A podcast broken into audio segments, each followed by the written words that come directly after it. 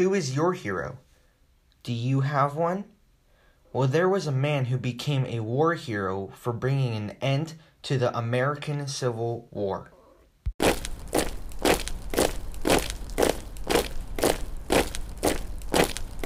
On April 9th, 1882, General Ulysses S. Grant and his Union Army marched through southwestern Tennessee towards a farm road.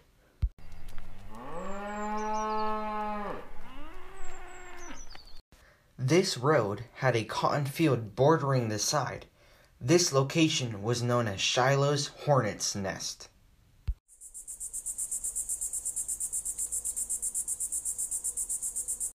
The army could hear the hum of the insects, of which they thought was the reason for the name of this location, but little did they know the meaning was due to the buzzing sound of the enemy's bullets.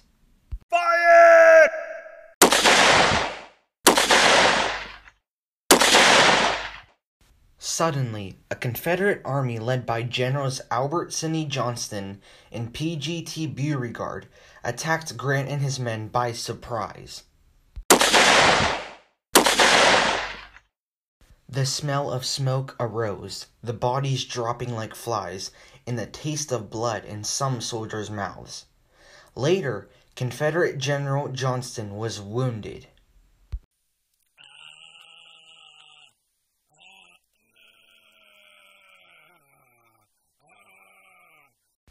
The pain rushing through his body as his men helped him away from the battlefield. In the morning on April 7th, Grant was relieved to see Union reinforcements rushing his way.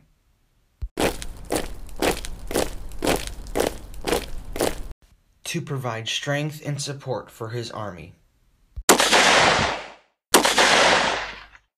By the end of the second day of the battle, Grant had taken an excruciating victory at Shiloh, the bloodiest battle of the Civil War.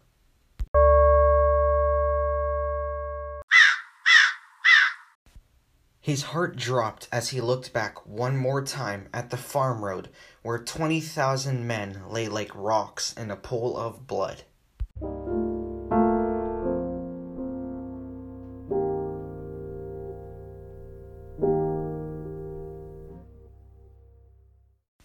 Shortly after the Battle of Shiloh, Grant was devastated to receive word that he had been criticized and removed from his position at general. President Lincoln tried to prevent this, but Congress and the military brass finalized their decision due to the high casualties of the battle.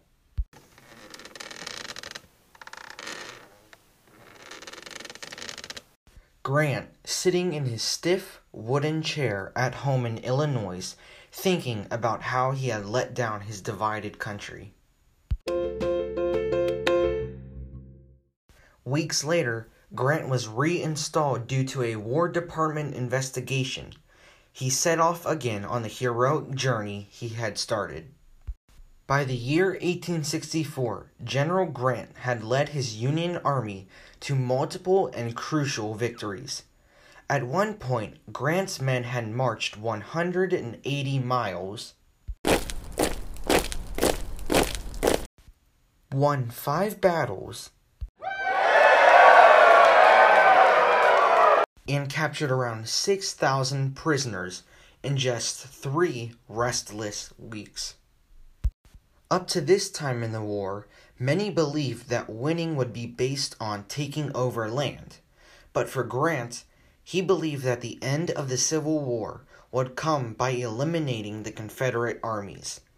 President Lincoln agreed and had faith in Grant and his force to take down one of the remaining rebel armies.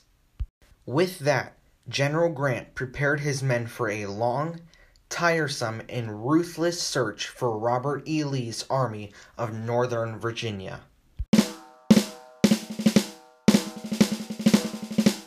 In March 1864, Grant's force set out in the wilderness of Virginia.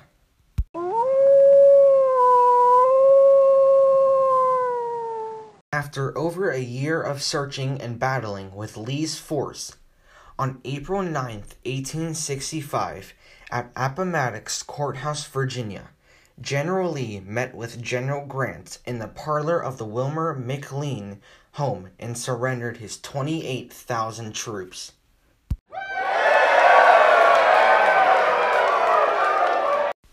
General Grant said, The war is over. The rebels are our countrymen again.